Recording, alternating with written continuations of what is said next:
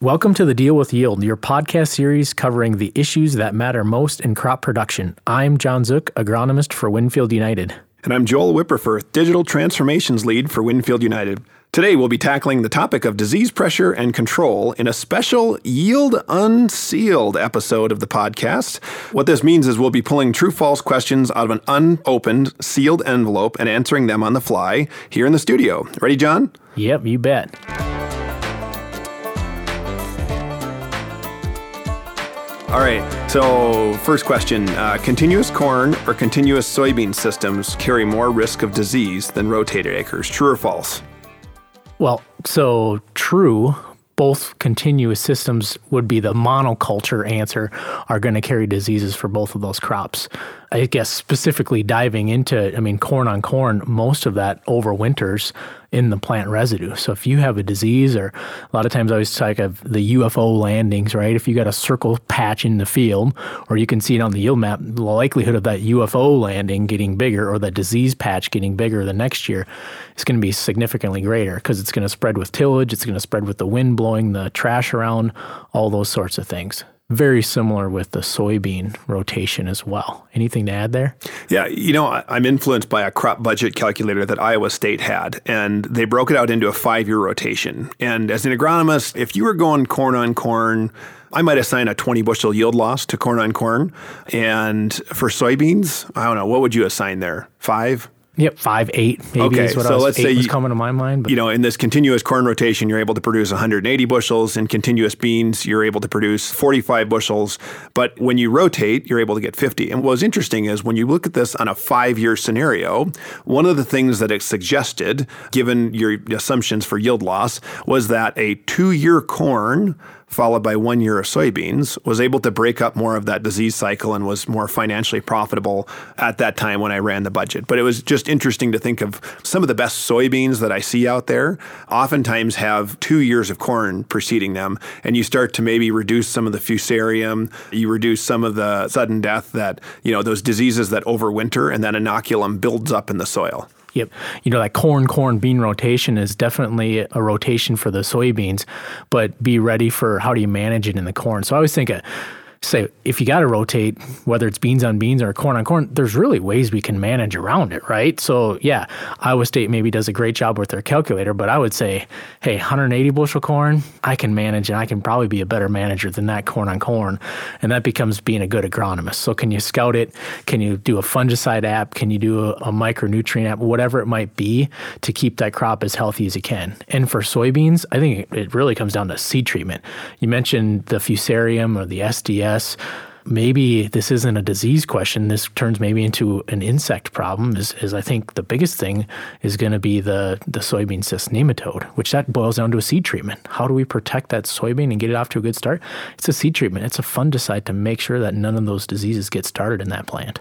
Okay, so rotation and management are the two is everything is true right up until rotation and management is the but. Yeah, did we answer all the other questions with just that first one? Or I, I think we might have answered all the true false questions. Why don't you ask me one? In the absence of disease, certain fungicides can boost yield potential because they help plants photosynthesize later into the season. Oh man, this one's fun. Actually, the answer plot data this year, we actually started to try to sort this answer out. And, you know, one of the things that farmers who use fungicide, they kind of consistently say two things about it. The stay green was a little longer into the season, and typically the standability is pretty good. So those are two non disease specific reasons to use fungicide side that farmers talk about the increased harvest speed and some of the efficiency that they gain there. I think about plant growth regulators, and fungicides have as many fungal pathogen inhibition properties as they do plant growth regulator possibilities. And so I think about the suppression of ethylene gas. So think about your bananas on the countertop, and if you would leave them in a plastic bag, they are actually gassing off a nature's ripening agent, ethylene. And what you see in when you apply fungicide is it tends to slow slow that ethylene production in the plant or that plant's natural dying off or senescence. And so you know, some of the yield bumps that we see there, the longer stay green, more photosynthetic activity, maybe uh, a little bit more yield packed into the kernel during those times. But the answer plots this year, Jon, you know, and I love this because you're probably one of the regional agronomists that got to go out and scout for disease multiple times a year to try to get us a rating on if the diseases were present. Yeah, and part of it was in Minnesota, southern Minnesota last year, it was hard to find any disease that was worth rating. So going back to our question, can we photosynthesize later? That's what gave us the answers we're looking at right now. Yeah, so on low disease sites last year, we gained about 11.6 bushels in corn yields, regardless of the disease pressure. No disease pressure, 11.6 bushel. Yep. Uh, what in, about with? Yeah, in high disease pressure sites, we saw a 13.7 bushel increase in corn yield. And, you know, I think this is the interesting part where we look at the response to fungicide scores. If I particularly, you know, we, we have that Skywalker unit that raises hydraulically up over the corn and goes and does the small plot work. When you look at the hybrids with a high response to fungicide at low disease sites, they were up around 16 and a half, 17 bushel. So if you've got a hybrid that has a low response to fungicide and it's at a low disease site, that one, you know, was probably a little below break even at six to seven bushels was the return. Low disease pressure, low response to fungicide.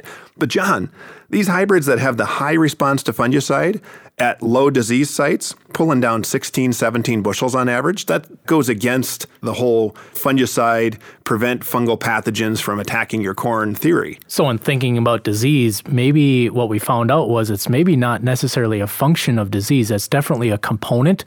That's part of the disease triangle.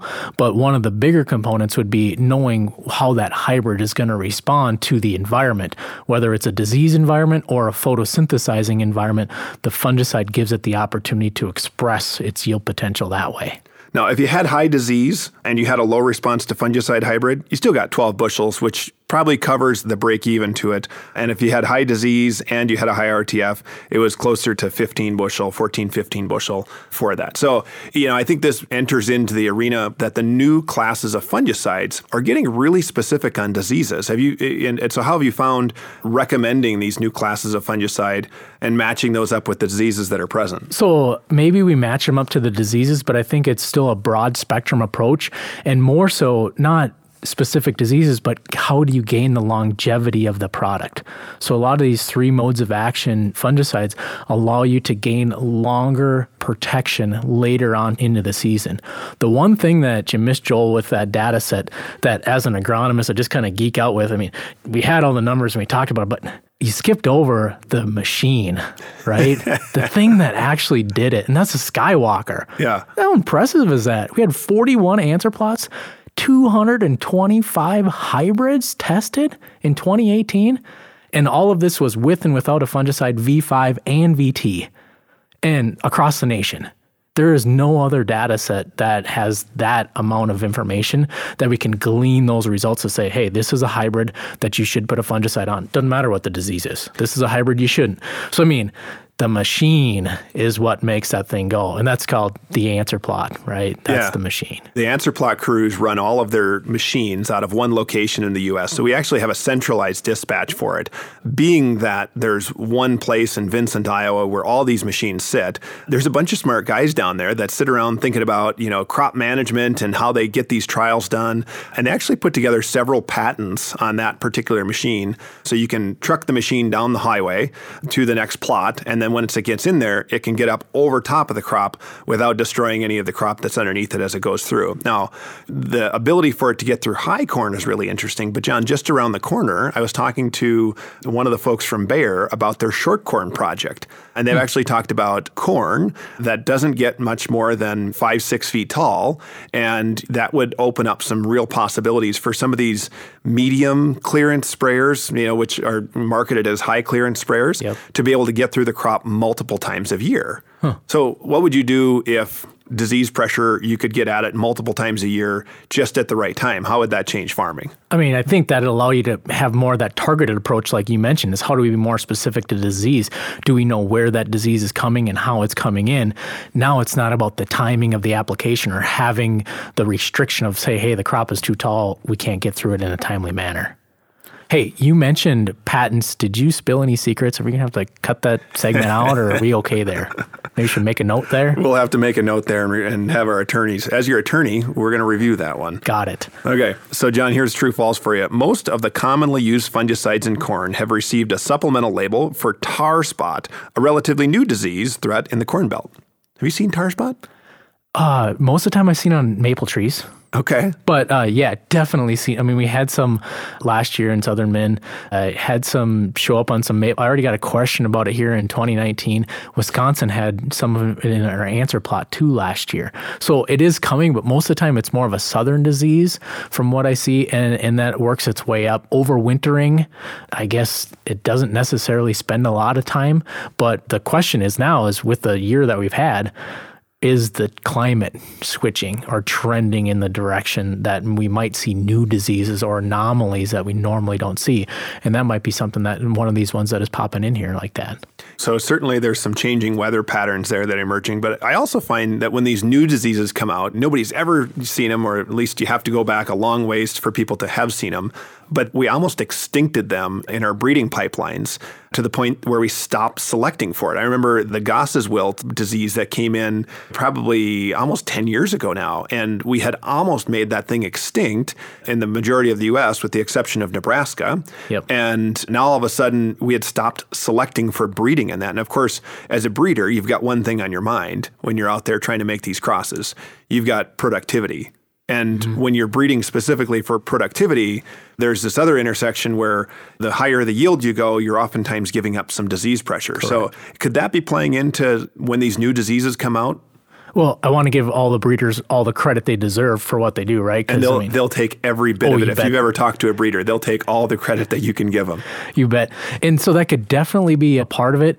And as we go south and we have more existence of the tar spot, I think it becomes real. The one thing that I see in the tar spot in the area that I work is a lot of times it comes in pretty late in the season, and it has to be at pretty extreme pressure to really see the difference and in, in affected in yield. So it's funny that we just talked about how important photosynthesis late was, but remember that we still have to have a significant infection late enough in the season to restrict that photosynthesis to give us a yield reduction. So a lot of times the question is, I have it or I've seen it, but did it truly reduce my yield or was there something I can do to help protect against that? Yeah, awesome. You got a question for me? Yeah. Uh, the resistance level of a hybrid determines whether a fungicide application will provide any benefit. So this maybe goes right back into the question that we were just talking about is yeah. the breeding part of it. Yeah, I, I, love that. You know, and going back to the answer plot data and how we answered that, certainly there's hybrids out there that have high disease resistance. In simple terms, somebody's, you know, in the past has talked about these as defensive style hybrids where they have a high disease tolerance, they maybe have low yield opportunity. And I think when we talk about this specific topic, you really want to get around the economics of growing corn today. That it's only so much fun to haul bushels to town if it's not profitable, that it's about optimizing inputs per bushel. And there are certain hybrids that maybe can go for top end yield that need that fungicide protection as well. But maybe there's some fields that you don't have the disease pressure on that can't go to the top end yield. And mm-hmm. you maybe can carry a disease package within that hybrid where it's more of a mid tier priced bag of corn and you can get by without applying a fungicide on those acres. But then there's also some acres, Jon, that you can really swing for the fences and drive that productivity. So, Joel, what it comes down to in the end is having a distinct farm plan where you know those acres that are number one have the yield potential there. You've set it up you've managed for it and then number two maybe those acres that you need to be marginal on or manage a little bit differently to make the economics work. And that's the ability of knowing how that hybrid is going to respond. And i think really that's reflected in the rtf score I think is what that boils down to. We really don't have no way of necessarily diving into the genetics maybe we can dive into the genetics, but in the end, I don't think we're ever going to surface with here's what the grower should do because it's going to go down to look at the RTF score, and that's probably going to give you your best bet of how you can treat that and manage it accordingly. So I, I want to flip back to the whole uh, new fungicide components that are coming out, and I'm going to rebrand this question for soybeans because I know you're a soybean fan. Most of the commonly used was that a, was that a joke? I love soybeans. Who, yeah, who doesn't love some soybeans? Most of the commonly used fungicides in soybeans have received a label for soybean white mold, which is not a relatively new disease, but seems to be a disease that regionally comes up. And, you know, of course, the sclerotinia overwinter in the soil. And so, are all fungicides the same, true or false, when it comes to soybean white mold? Uh, definitely a false but this comes with a lot of baggage. And agronomically, I think we got to step back and go, how are we actually, when does white mold infecting into the plant? Okay, and the soybean plant, we have the opportunity to get white mold infection after we see the first flower, so R1. So, what that tells me is if you don't have that fungicide on there be prior to infection, meaning prior to R1 or the potential of infection, you're probably going to get white mold. You might spray the fungicide, it might help stop the movement of white mold or protect the new flowers coming up. But I always can go back to the spot where white mold originates and I can see exactly what flower got infected because I can look at that soybean plant and go right down to the node, and the node is where those sclerotinia start to go out, and that's where the white mold spores. Okay. So maybe the fungicide foliar does have a play, but we got to get it out there early. And I'm still not convinced, I haven't seen any very convincing data, I should say, about some of these seed treatment labels that are coming too. White mold infects a plant at flowering. It's hard for me to believe that you can put something on the seed treatment to get it to carry. Now, could you put something on a seed treatment to get a healthier plant that can have inherent ability to protect itself? Sure. But then we're protecting against a lot of things, and it's not just the white mold plate. A lot of the talk on the white mold with fungicides, I think, is sometimes more of an emotional kind of conversation. And yeah, the label's a label, but make sure we're following that and it's an early application. I got like three other things I would do before I would put a fungicide on then to manage for white mold than if I was just going to say, hey, here's what I, you know, put a fungicide on it and it'll fix your white mold. No, you should probably do three other things first. You know, as a soybean agronomist, you have some strange hobbies looking at flowers and infection points. But one of the things I found interesting regionally, John, was when you go up to the valley and you start talking about edible beans up there, navy beans, kidney beans, those things. Yep those things, if you yell white mold across the field, they'll curl up and die. And so a lot of times they actually. Maybe that's just your breath. You just breathe on them and they kind of pucker a little bit. I th- maybe I should brush more.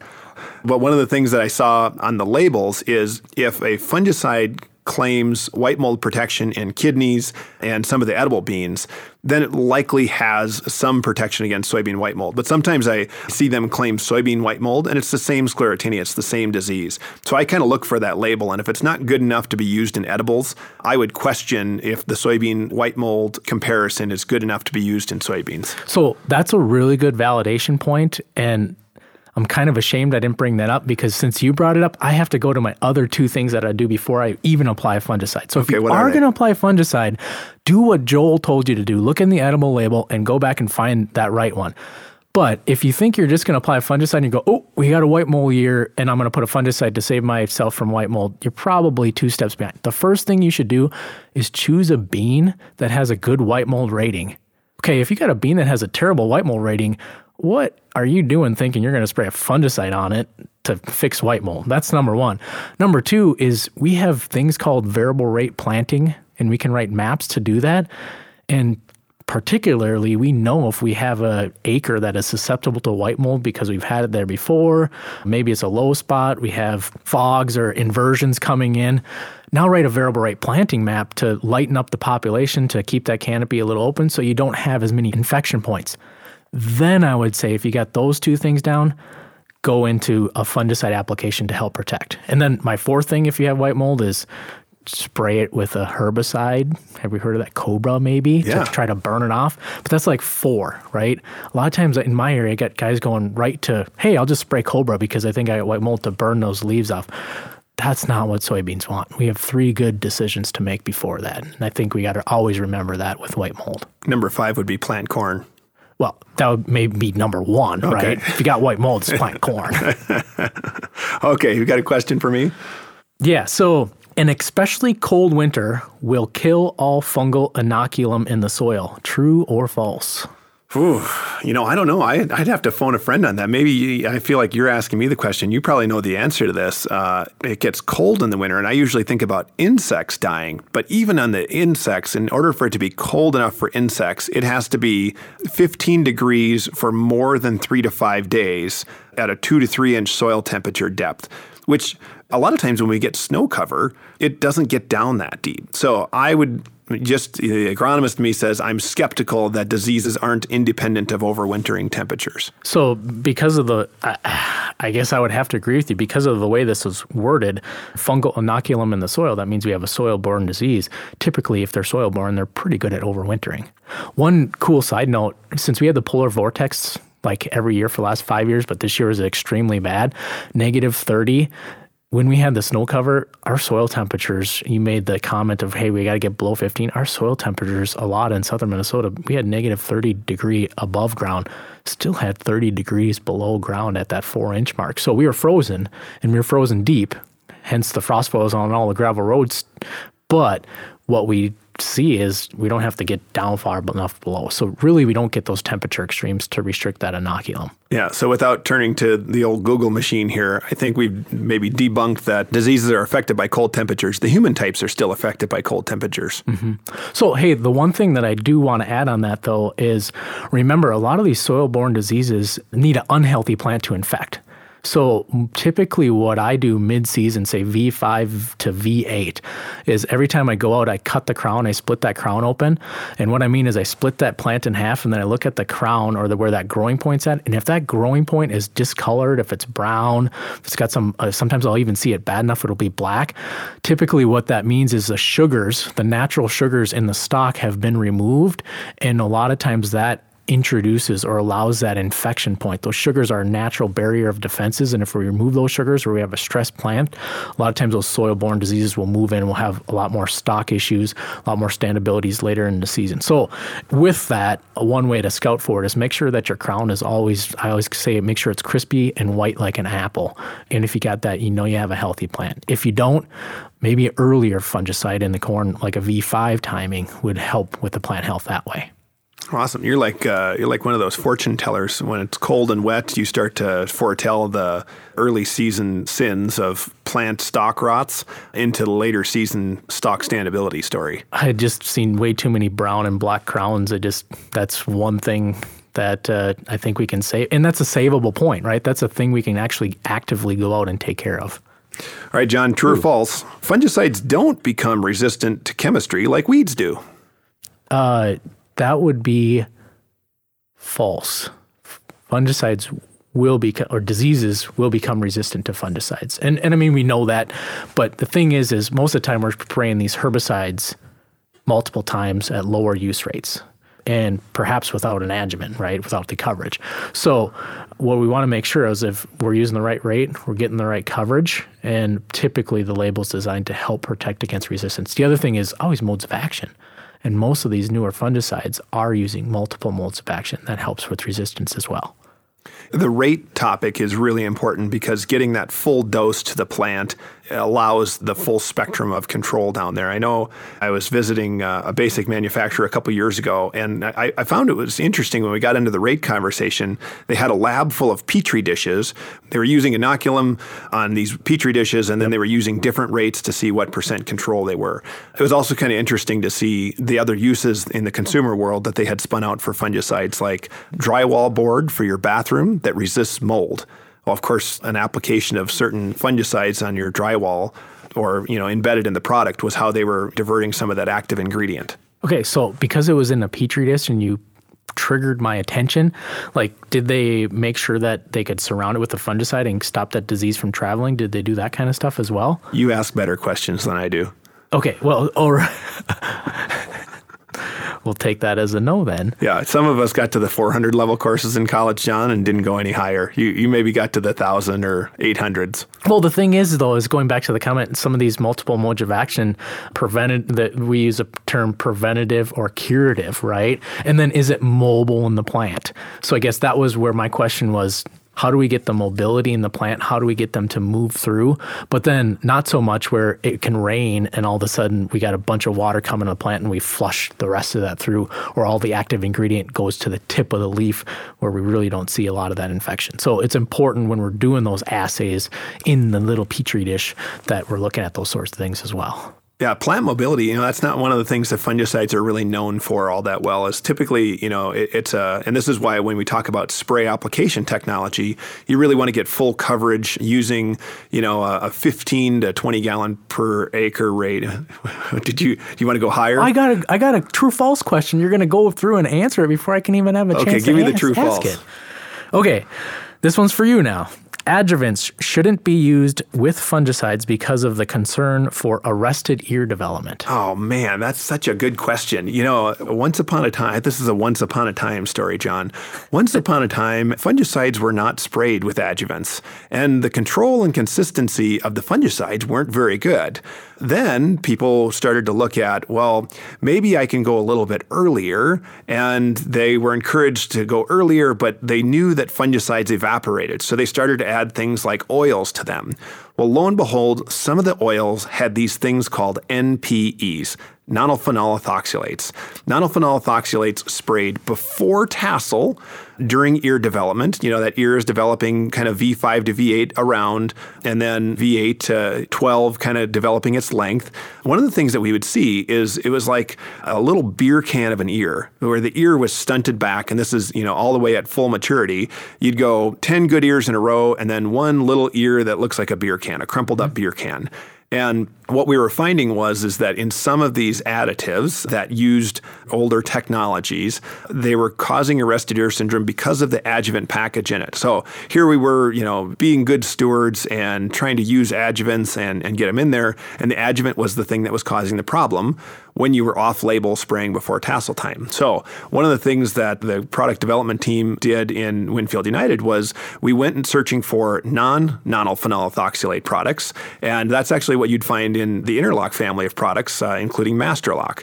And it was particularly in the non ionic surfactants that stick and spread to the leaf and help that plant disperse the fungicide across the leaf. Because, you know, remember in fungicides, and this is what we were just talking, we need to spread this stuff out. A lot of times, the mobility of fungicides can go from the top of the leaf to the bottom of the leaf and what they would call translaminar. Yep. Some of the fungicides will move laterally and kind of zip to the tip, and you may even get a little bit of tip burn.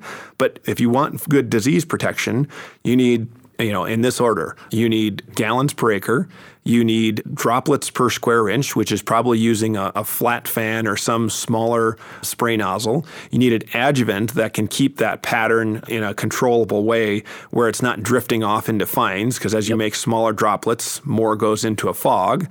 And then there's this other piece that you need to drive it down into the canopy. You need to maintain that droplet's velocity, because on a corn plant, a lot of those diseases we just talked about the whole episode were soil borne. And if they're soil borne, they're going to come up from the bottom. And that's the hardest place at 110 miles an hour with five gallons per acre or three gallons per acre to get it down into the canopy. So that Masterlock, Interlock family of products really helps in a couple of ways. It does not have the nonylphenolethoxylates that cause arrested ear syndrome. It helps stick and spread that fungicide to the leaf. And, you know, these fungicides can't go into the leaf if they're dry right? So it yep. keeps a little bit of humectancy right on the leaf surface so that fungicide can be absorbed into the plant and be effective at protecting the plant. So I got two important things to note. You said we need to have smaller, finer droplets, but we still need to get them down into the canopy. So, hey, if I was going to go, I was spraying at 15 gallons an acre, Joel, I'm going to go to 20. What's that going to give me? Give me better coverage, but still maybe doesn't give you better droplets right. down in the canopy. And so making sure I always play a game, would you rather? So then guys will go, well, I'll go more gallons, but I'll use bigger nozzles so I can get bigger droplets to go down in the canopy. Well, would you rather have one 500 micron droplet for coverage or 350 micron droplets or four 350 micron droplets? And the answer should be, hey, I'd rather have more droplets because velocity wise, they're going to travel in. And a lot of times that's what the adjuvant is going to help you do with that smaller droplet and those more gallons, give you more droplets that can reach down into the canopy. Sure. Then the other thing to mention on that was what the label says. So a lot of times what we just talked about, you go, okay, well, I look at the fungicide label and it still says no adjuvants. A lot of these fungicide labels will say can't use the adjuvant until after VT unless you have the data provided to you by the supplier to say that it doesn't cause a ear. So everything you talked about with the nonylphenolethoxylates in the adjuvant in the NIS needs to be proved out.